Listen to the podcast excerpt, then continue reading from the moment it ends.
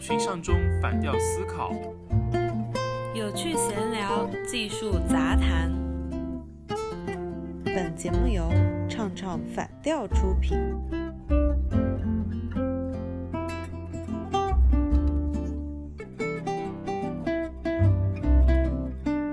昨天走在路上的时候，我的那个手机四 G 标识还变成了一个三 G。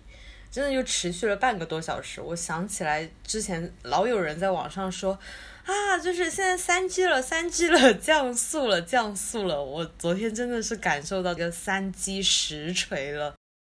哎呦，原来也不是我一个人有这样的问题啊！其实我也遇到，就是感觉就是网速会慢了很多。说是说五 G 时代要来了，但是网速没有提升。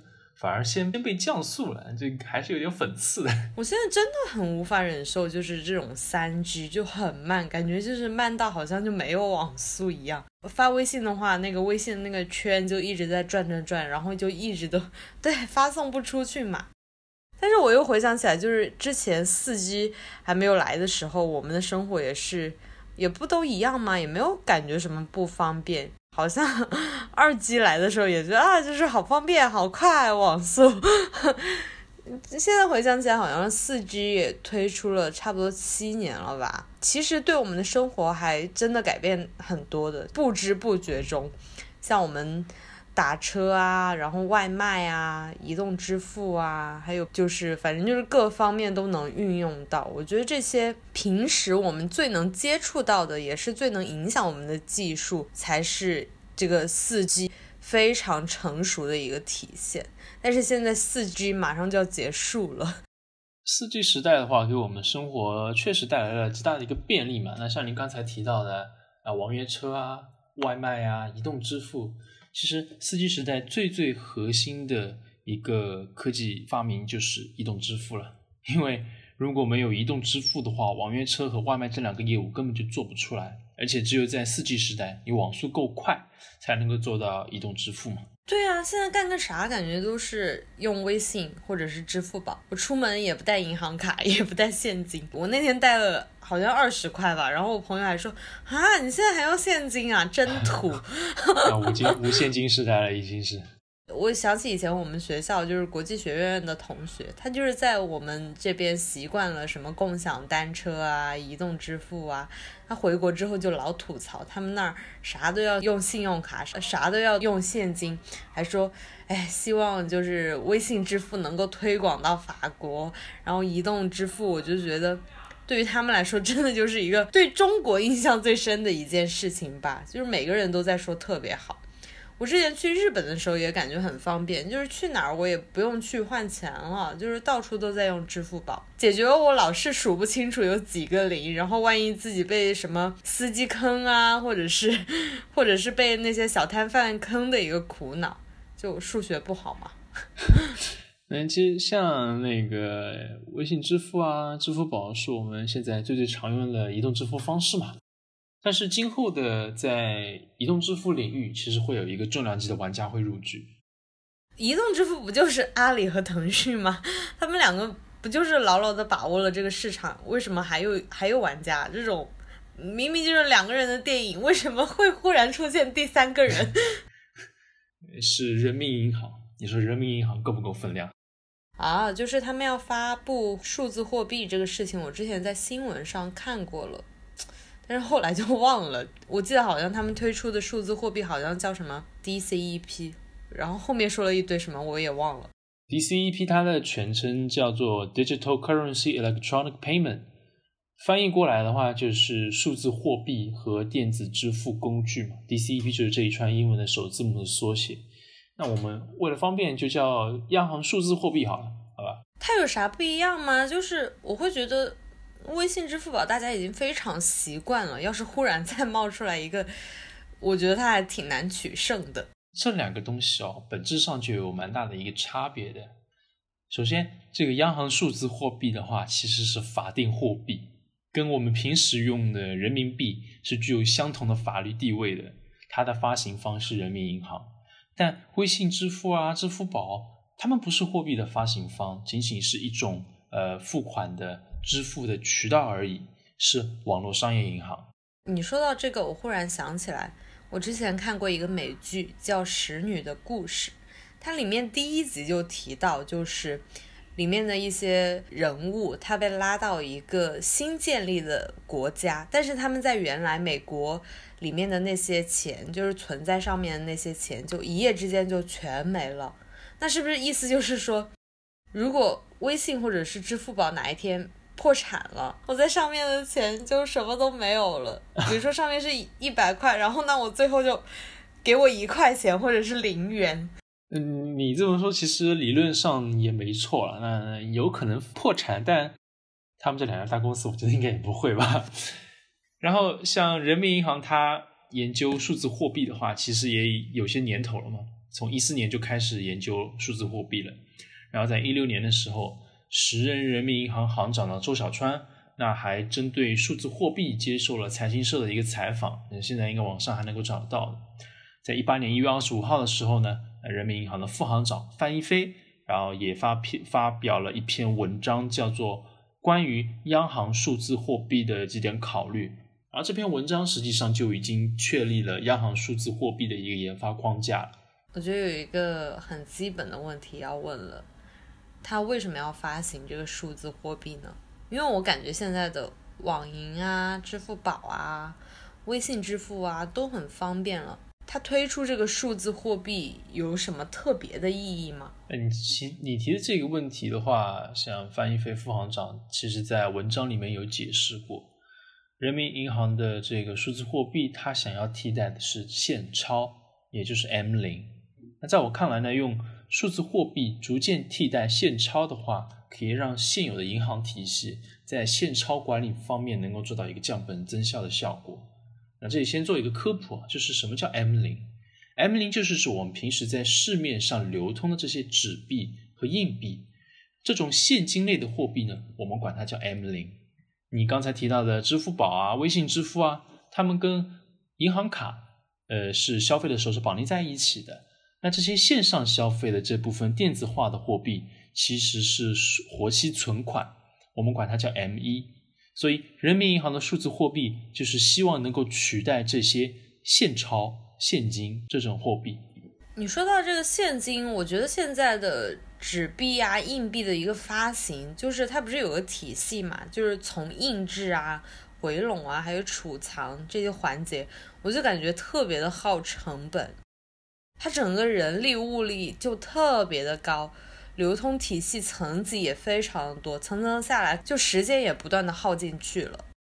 哎，对，其实呃，硬币、纸币这些发行哦，它确实蛮麻烦的。那大致的流程是这样子的，就是人民银行把钱印出来之后呢，商业银行要给人民银行缴纳货币发行基金，然后把纸钞再运运到各银行的网点，然后老百姓去网点兑换现钞。而且现在所有的银行网点早上营业前都要花钱接收由安保公司从人民银行护送过来的纸钞。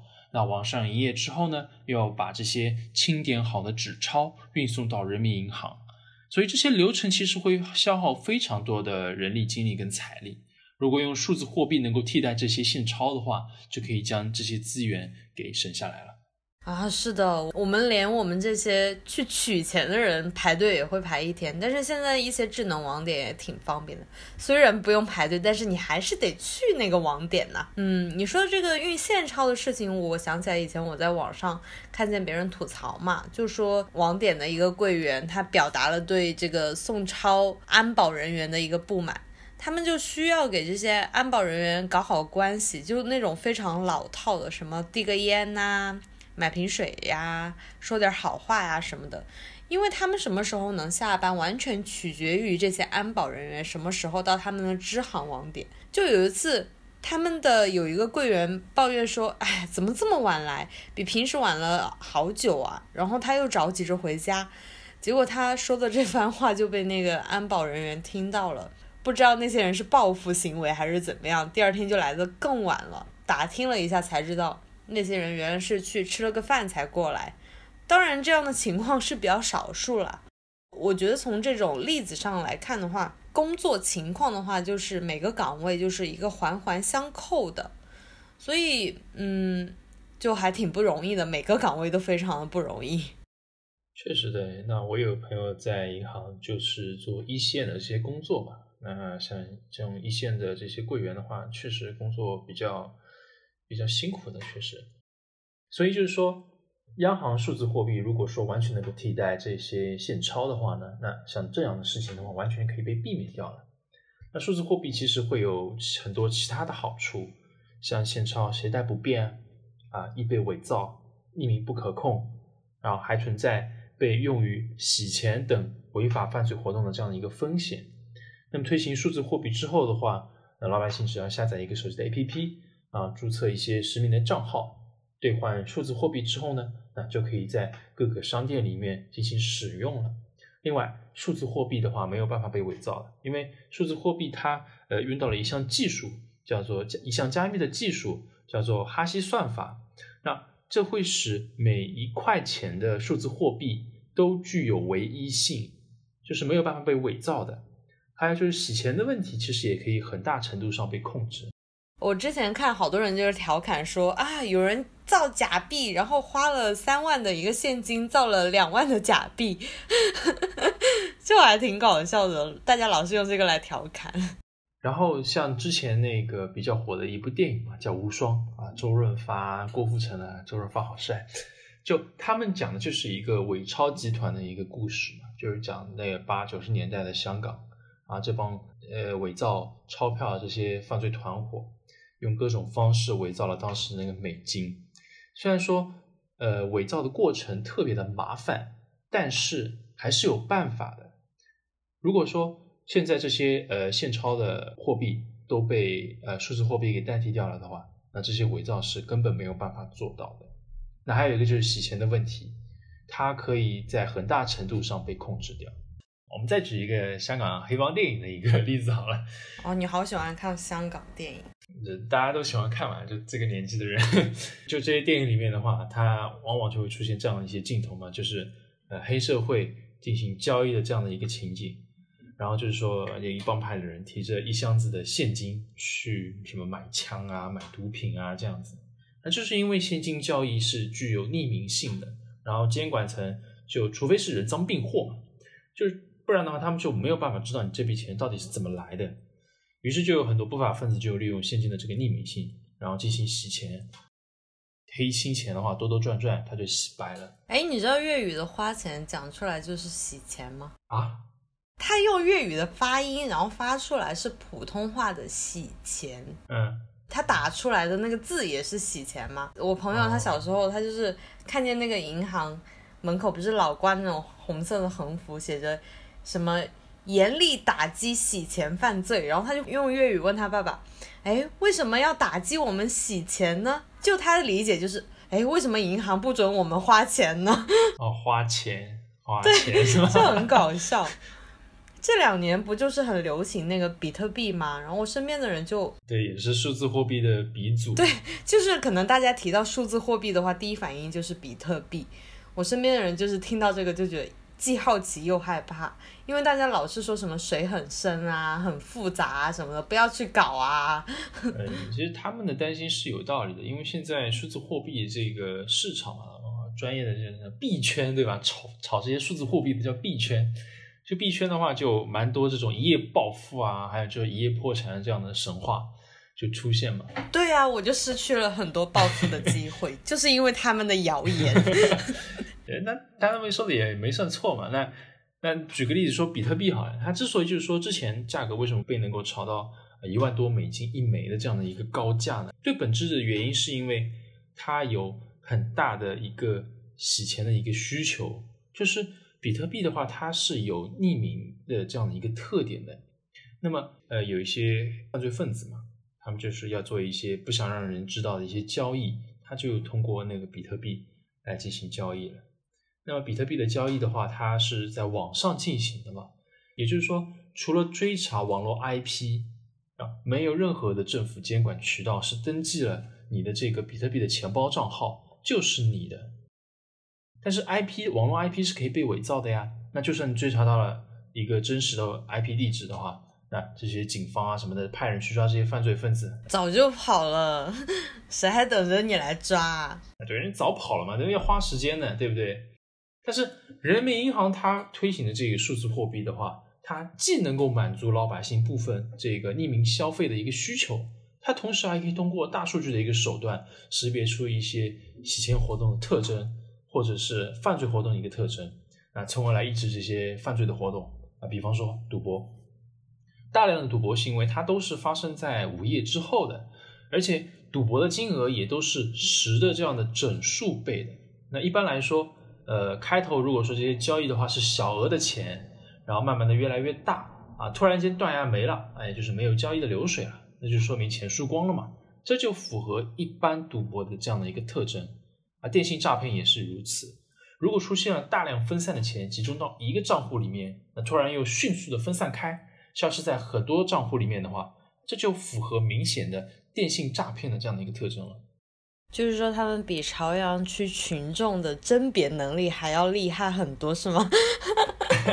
那肯定的，那肯定的。就总的来说，就是好处很多嘛，而且是一个值得信赖的品牌方出品的。我作为一个普通老百姓的话，其实我可能更关心的就是这个要怎么用吧？是下一个 APP 吗？大致的使用情况是这样子的，就确实会像你说的，就下载一个央行数字货币的一个 APP 嘛。然后你经过不同级别的一个实名认证之后呢，可以获得不同等级的一个钱包的使用权限。那比如说，啊，你登记了你的手机号码，然后他这边就给你一个一天一千块交易的一个限额。满足你日常这种小额支付的一个需求，他会就是给个好评，然后你的那个金额就会越大吗？那那应该应该不会吧？毕竟央行不需要靠好评的，是不是？为人民服务是它的本质。它也不需要营销，是吧？对。呃，还有就是，那除了对吧？呃，手机号码，那你还可以登记你的银行卡嘛？然后你的限额就会慢慢的提高。就是让你的这个钱包的账号跟你这个人进行更深度的一个挂钩，然后你这些使用的这个限额就会更高了嘛。所以的话，就是像上面提到这些呃洗钱的行为啊、犯罪的行为的话，就更容易的被呃追查到了。这个是一个监管的要求。然后呃，央行的数字货币的话，它有法定货币的这样的一个地位嘛，任何的商户都不能够拒绝你使用数字货币的。就我们有时候会看到一些线下的商户的话。就是因为像支付宝啊、呃微信支付啊，它们存在一个竞争的关系嘛，只能够二选一的去使用。但是法律上是支持你去使用数字货币的，是法定货币。如果说一个商家就是说，哎，我你不能用数字货币，你要怎么怎么怎么弄的话，其实它是属于它是属于一个违法犯罪的一个行为了。往严重来说，另外的话，在网络不好的一个情况下啊，就哪怕是离线的状态下，只要你的手机是有电的。也能够使用数字货币支付，就是说也会杜绝很多不方便的可能性，就是类似于去买东西啊，就是网不好，怎么样的？对，刷刷刷几秒的，你还没有付款成功嘛？就线下离离线支付这个，我觉得还是蛮厉害的。另外，如果你要把数字货币兑换到银行的账户上呢，那也会像跟目前的这个微信、支付宝提现一样的这样的一个操作，是很方便的。嗯。他们的信任程度就特别的高吧，就比如说像微信和支付宝一开始出来的时候，就很多人很担心，就是啊，为什么这个东西还要绑定我的那个身份证啊、银行卡什么的？但是如果是人民银行这样子出来的话，我觉得大家，哎，绑定就绑定吧，反正就是一个值得信赖的地方。对，回到我们有间职场的职场主题。这样的货币发行其实也会引起很多会员的职能转变吧。就比如说之前我去一些智能网点的时候，他们不是那些银行升级吗？就很多人的那个职能都转变了，类似于柜员，他就会变成什么一对一式的管家式服务啦，他们就不再待在那个柜台里面了。不是说面临着不知道自己要怎么办，但是呢，嗯，他们却有一个更好的职业化升级，就。央行的数字货币还真的蛮多特点的，不仅给我们的生活带来了便利，而且给一些在职场，尤其是在银行里工作的职场的朋友们，也带来了非常好的升级。而且前面我们提到的那些环环相扣的那些职业上面的那些工作人员的话，大家也会工作的越来越便利了，蛮多优点的。我现在很期待央行数字货币那个。你这句话好官方哦。好啦，但是我也真的很期待。你好敷衍哦。但是我们两个就是期待嘛。嗯，今天我们节目就到这里了。我是雨萌，我是 Nicholas，拜拜。